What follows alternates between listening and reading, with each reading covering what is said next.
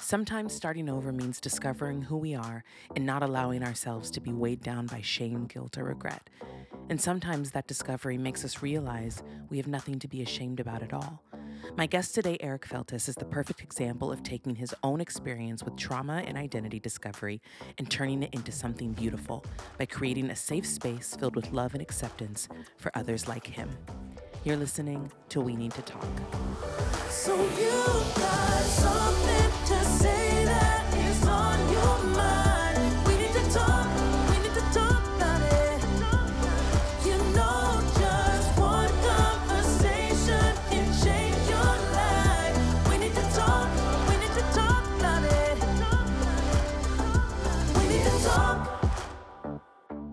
everyone, welcome to another episode of We Need to Talk. My guest today is an actor, a life coach, but most importantly, one of my very good friends, Eric Feltus. Welcome to the show. I am so glad that my top priority is to be your friend. That's such yes. an honor. I'm putting that on my resume. I have friends on the show. I, I I, I always tell them, I'm like, I could prepare, I could not. I don't know. We're just going to have a conversation. But with you, we talk all the time and we've grown very, very close over the last couple years. So I'm, I'm really excited to have you here. It um, is an um, honor. Oh, of course, thank you. So, as I've been talking about, you know, this this month, um, a lot of my guests we've been talking about just like new beginnings, starting over, and that's just kind of how people view a new year. And it's usually the time when people make big decisions, create new paths for themselves, so on and so forth. And as I mentioned, you're an actor, but you also took a really big step recently to become a life coach, specifically for gay men to overcome church shame, which I think is very, very important. And I'm glad that you've gone down this path and had this avenue. But I want to talk a little bit about your personal journey in your life that made this seem like the best move for you.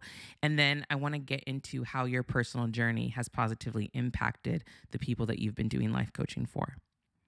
Yes, I love that. Well, um, like I said, it's such a joy to be here. Like you and I know each other on, you know, when the cameras are off or the, the microphones are off as well. But to be able to talk to you in your space is just, I've been looking forward to this for a long time. So thank you for the opportunity. Um, you know, I think that everything leads us to the moment, to the present moment, right? And I look back at my life and I, I've always been in the business of people. Um, after college, I was a teacher for five years. I taught Spanish and theater. I directed the fall plays and the spring musicals. And even when I was still in the closet, I was able to see the intricacies of, um, of therapy. Um, and, and we'll get into this, but to be very clear, therapy and life coaching are different. But just how transformative the experience of therapy, uh, excuse me, of acting and being in a performance can be for young people.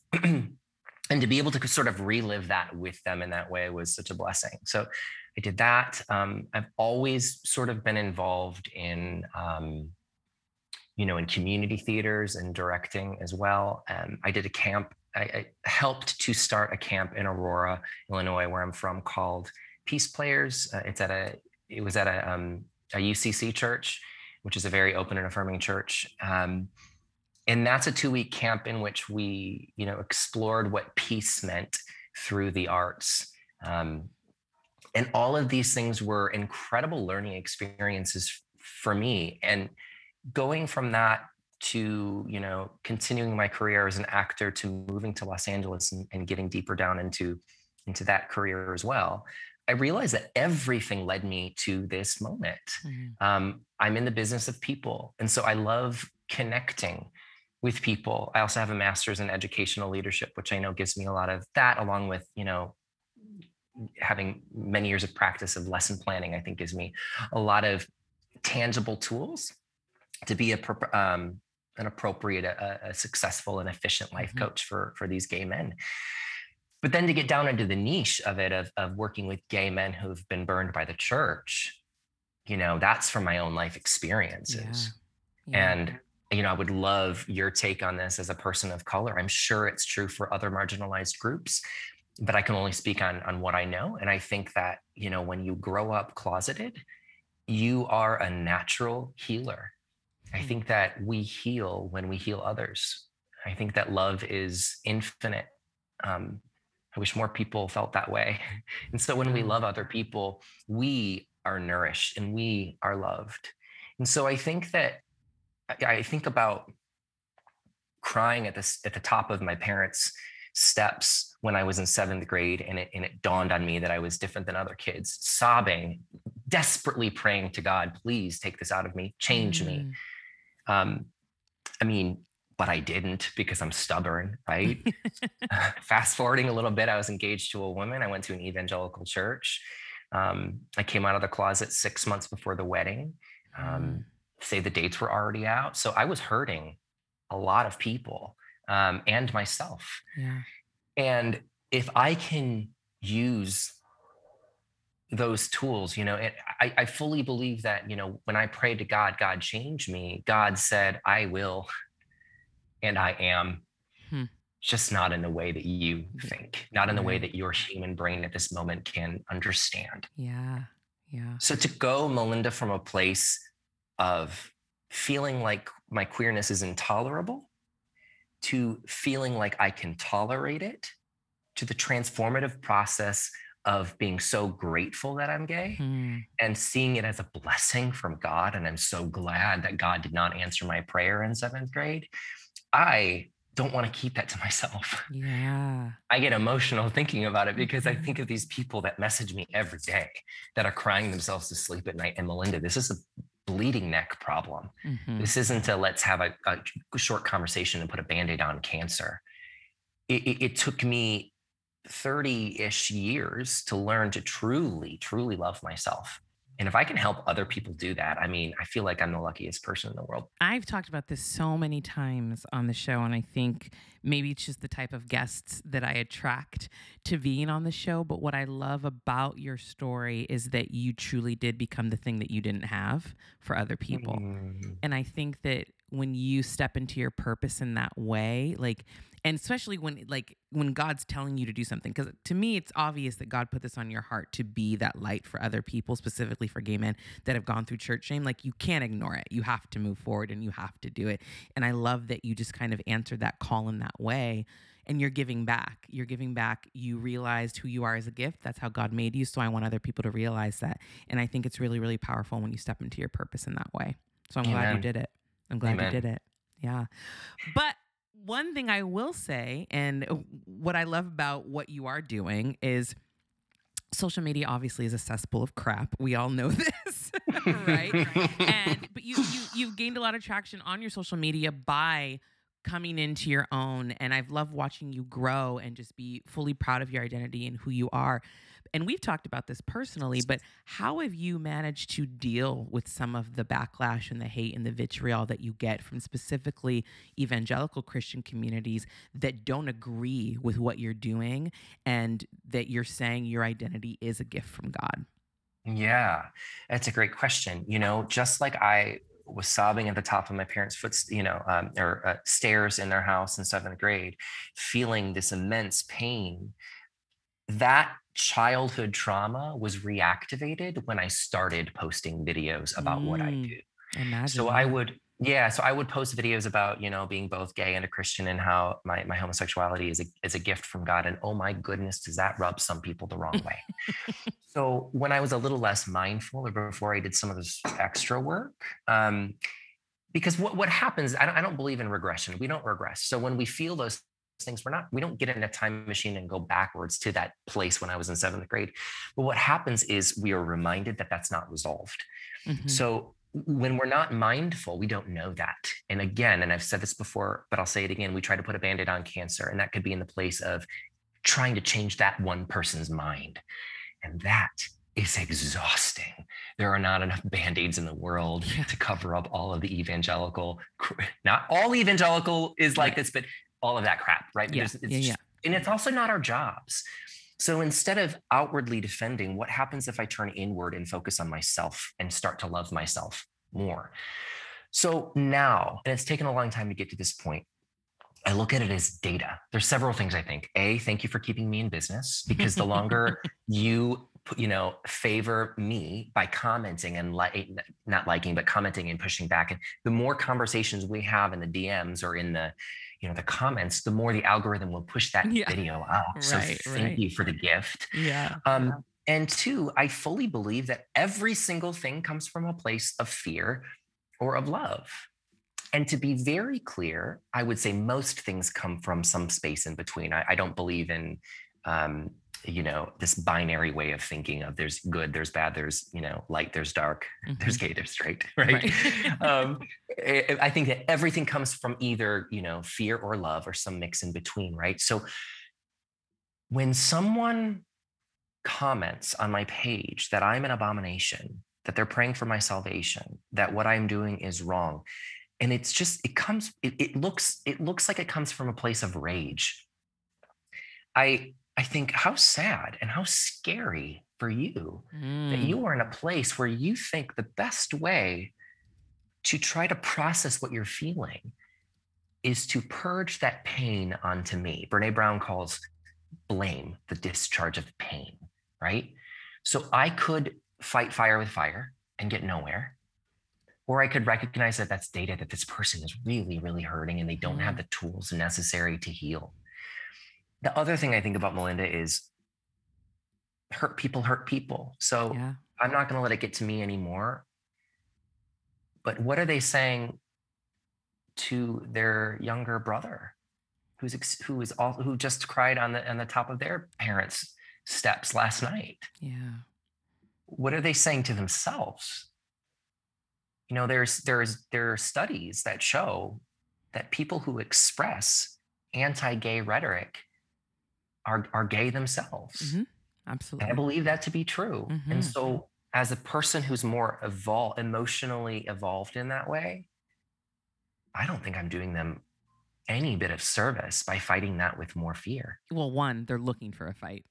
To, to be honest, that's why they're called trolls. You know what I mean? Like they sure. go onto people's pages in general on social media looking for a fight.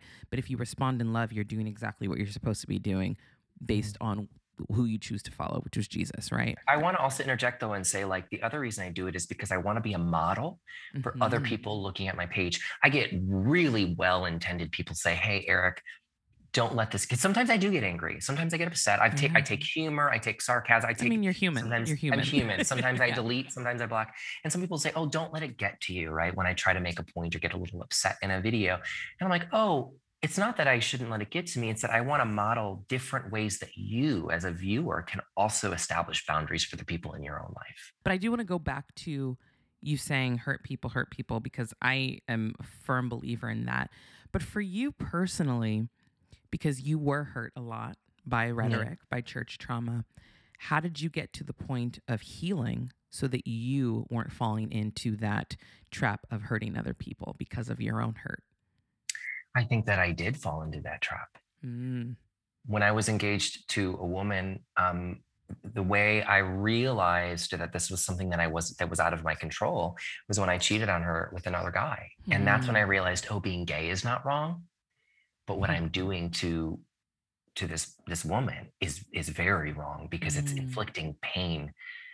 I, I made a promise to her, and I broke that promise, and the lesson from that is that you know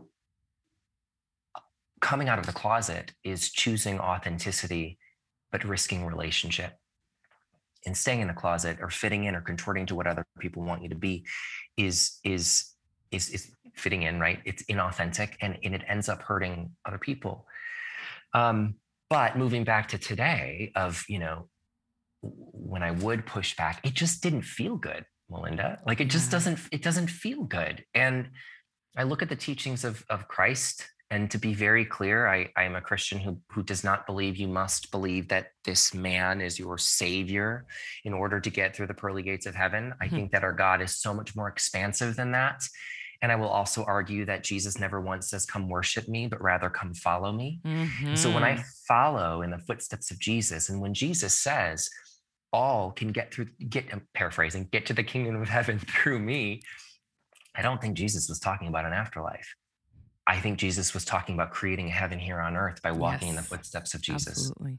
Absolutely. i also believe that christ is universal i feel like when you are at your highest moment of love the purest moment of love i think you are christ mm-hmm. and so i want to be like christ i want to be living in a life of love I want to choose love every time. And while it's easy and while I stump to fear and while not to fear, there's nothing wrong with fearing.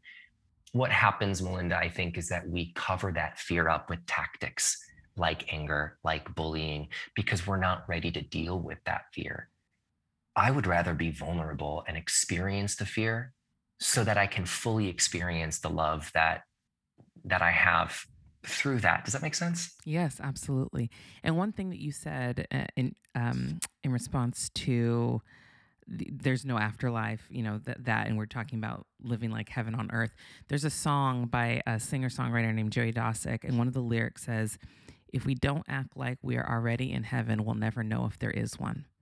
Can you and say that again? I heard, If we don't act like we are in heaven, we'll never know if there is one. Amen. And that lyric stopped me in my tracks when I heard it. Mm. And I messaged him uh, he's a he's a indie singer songwriter in Los Angeles. I messaged him and I was like, th- I just thanked him for that lyric, that specific lyric. The whole song is great. It's called In Heaven, but mm-hmm. I love that because it's so true. it's yeah. just so true. We have that is what we're talking about. We're talking about the kingdom of God. We're talking about heaven. It's about how we treat people here and how we love and accept others. And it's so funny, just like looking over the pandemic, for example, the simplest requests of people to love their neighbor were the hardest things for some people to do. Mm-hmm. So if we can't even do that, I don't know how we're ever going to get to this point of accepting people for who they are, for how they look, the color of their skin, for who they love, their identities, all that. And it's so frustrating to me because I do think it's a lot simpler than we've made it. I really do. I think that Jesus has, and for many people, been used as a tool to avoid discomfort. Mm-hmm. Absolutely. So it's easy for me to say, I'm going to check this box that I believe that this man has saved me. And therefore, oh, thank God I am saved. Hmm. Right. And so what we do when we do that is we separate us from the marginalized, from people that are different than us. Um, for you and I, which is mm-hmm. very challenging, it separates us from them when we yeah. choose fear over love, right? Because it's not easy for us either, right? Yeah. Yeah. In those moments, right? So I I don't I don't want to live that way. I would rather experience what it was like to be in Jesus's footsteps. Jesus was hated. I'm not comparing myself to Jesus, but Jesus was crucified, in my opinion, by the same people that use Jesus as a weapon today. We look at Paul, and Paul They'd was crucify him if he did come back. Amen. we look at any politician, anyone. It's what we yeah. do. Yeah. Um, yeah. You know, I know Paul is sort of a hot hot topic. we love him, we hate him. You know, when Paul was imprisoned, he said something to the effect of "Rejoice in the Lord always. I believe that some Christians would use that and focus on the word Lord. Do you see that? It says Lord. Paul even said it rejoice in the Lord, right? if you're not, then you're an abomination. Well, two things that I think we need to do. I think a we need to um, we need to f- look at what the word Lord means, and I I believe the word Lord means love. I think it's synonymous with love. Mm that there's a huge burden that we put on ourselves with language. We put we put a word onto something and it has so much weight and it's static. And I don't think it needs to be that way. Yeah. If the yeah. word Lord doesn't serve you, what about the word universe or love? Rejoice in love. And the word I focus on is always, always, always. We always choose this every single moment. We have the option to be present and to connect with what's in front of us. You and I are in communion and we're connecting. And this is heaven, right? Yeah. Yeah. If we had a conversation and we put Jesus between us and say, no, you're wrong, and this is what this means, I don't think that's heaven. And I think yeah. Jesus should be rolling his eyes. you know, as a member of the LGBTQ community, I'm curious if you feel like support within the church has grown, or do you think it's still a struggle to get the church community to accept the LGBTQ community? I don't think one is is right over the other. I think mm. the answer is yes.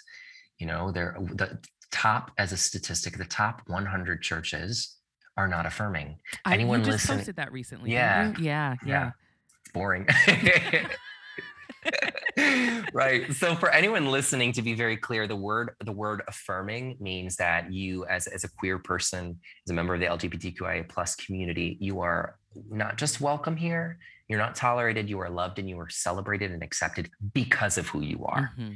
You can be in leadership positions because of who you are, right?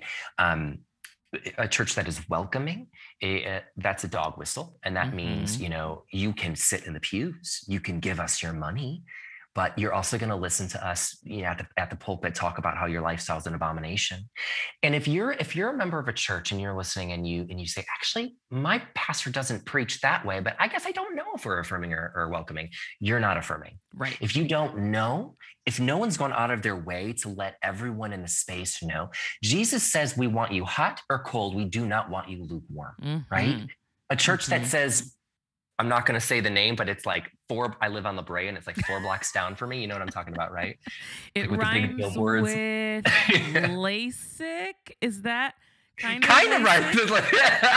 too obvious. I was going to be like a little bit.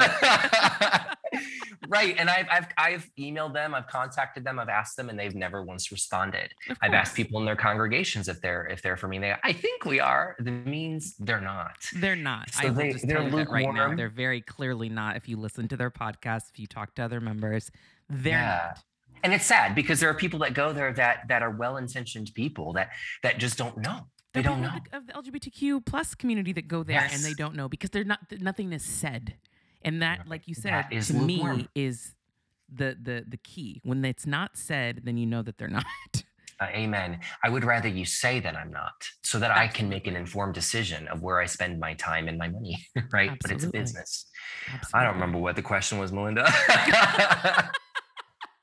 I was just asking if you felt that oh, yeah. support for the LGBTQ community has grown at all in churches, yeah. or do you still think it's a struggle? But to, for you, it's kind of balanced. I think like on both. one hand, there is support. On the other hand, it's still a struggle. I think when one side grows in in righteousness, the other side gets louder, mm. right?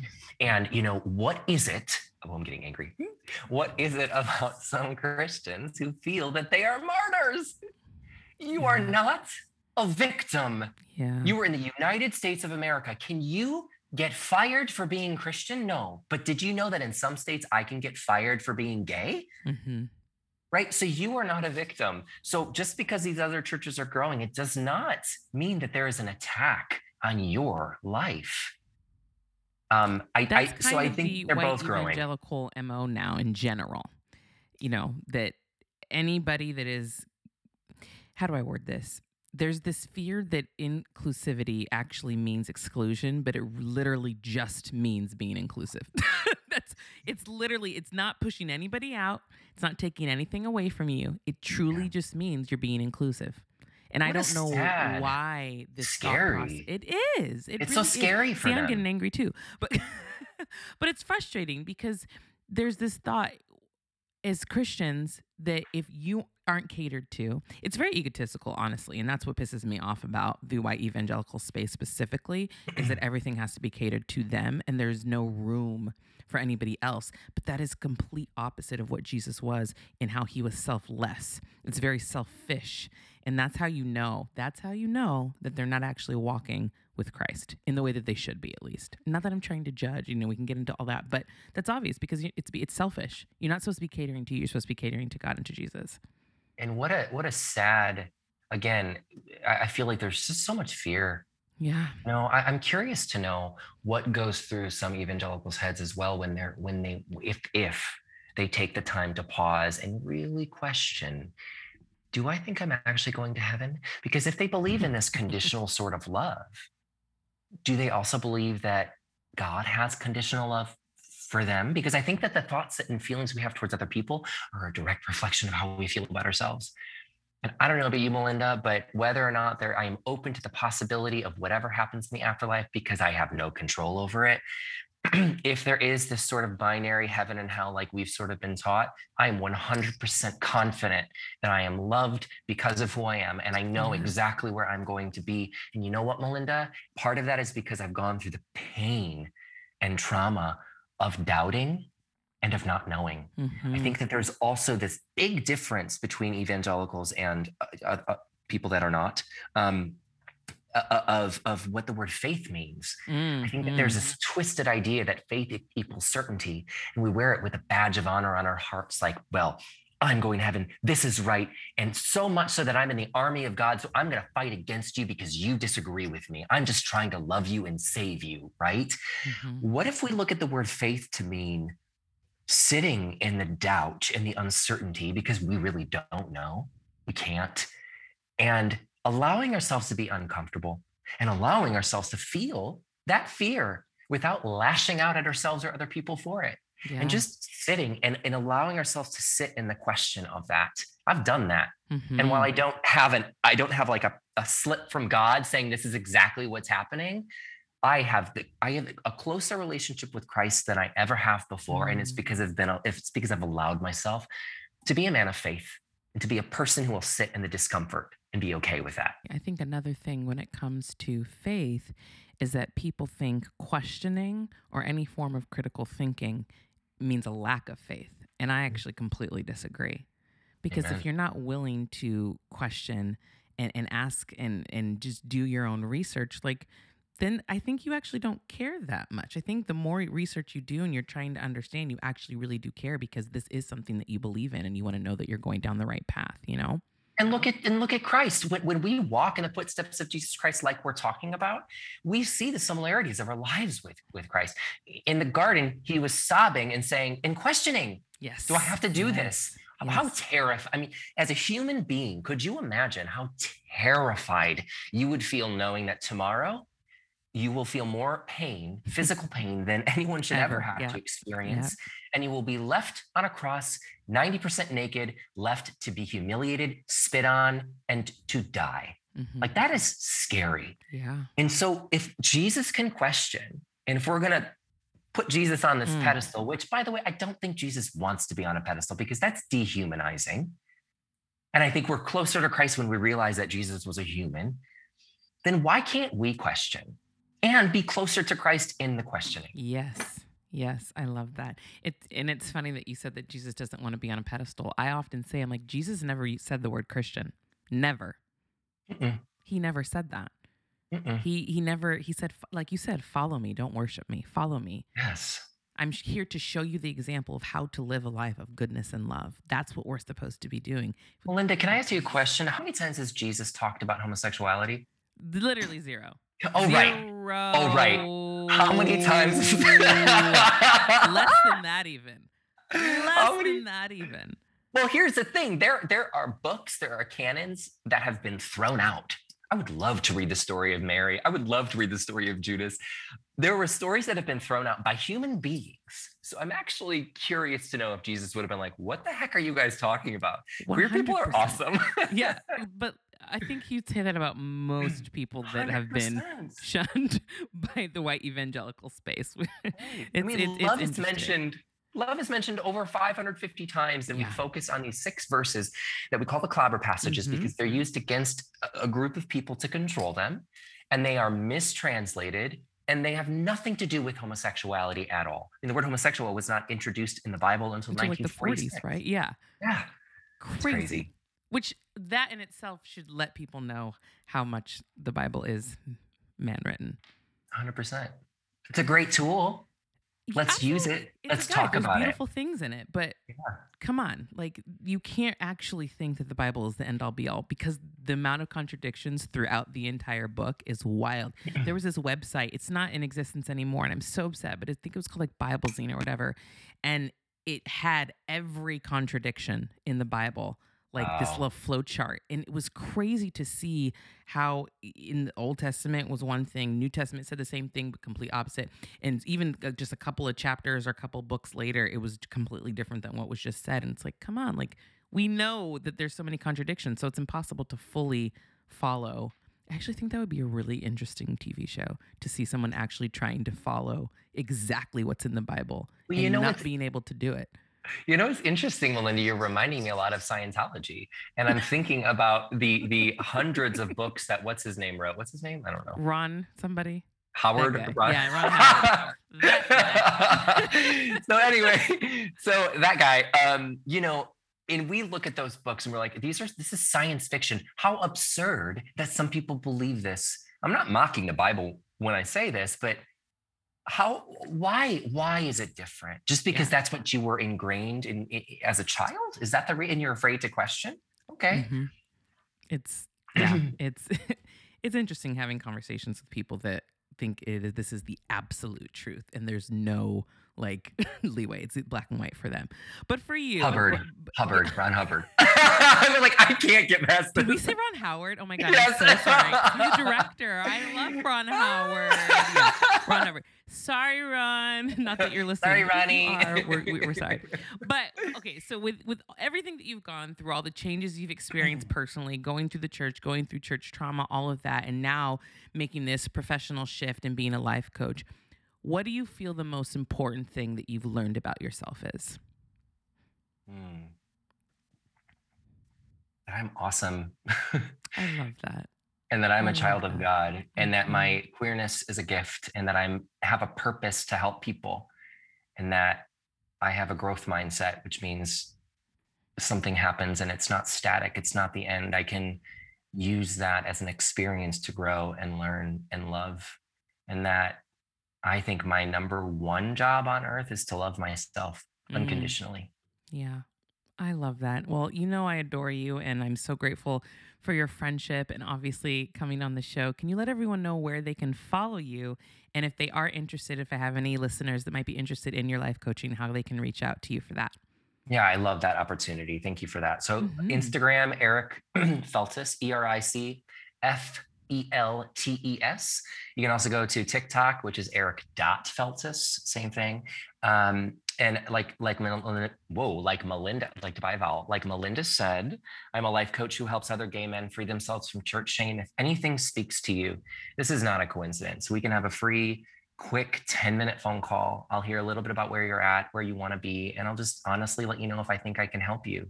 Um, please reach out because in both Melinda's space and my space, you are safe here, you are Mhm. welcome here, and we want to celebrate the person that you are in your in your wholehearted self. So reach out anytime. Beautiful. Thank you so much, Eric. I love you. Love ya. And to the listeners, thank you for your weekly support of We Need to Talk. Please make sure you like, share, rate, and subscribe wherever you listen to your podcasts. And if you're on Facebook, feel free to join the We Need to Talk discussion group as well. Thank you to Stephen James, our theme songwriter and producer, and we'll talk to you again next week. Remember, everything starts with a conversation. We need to talk.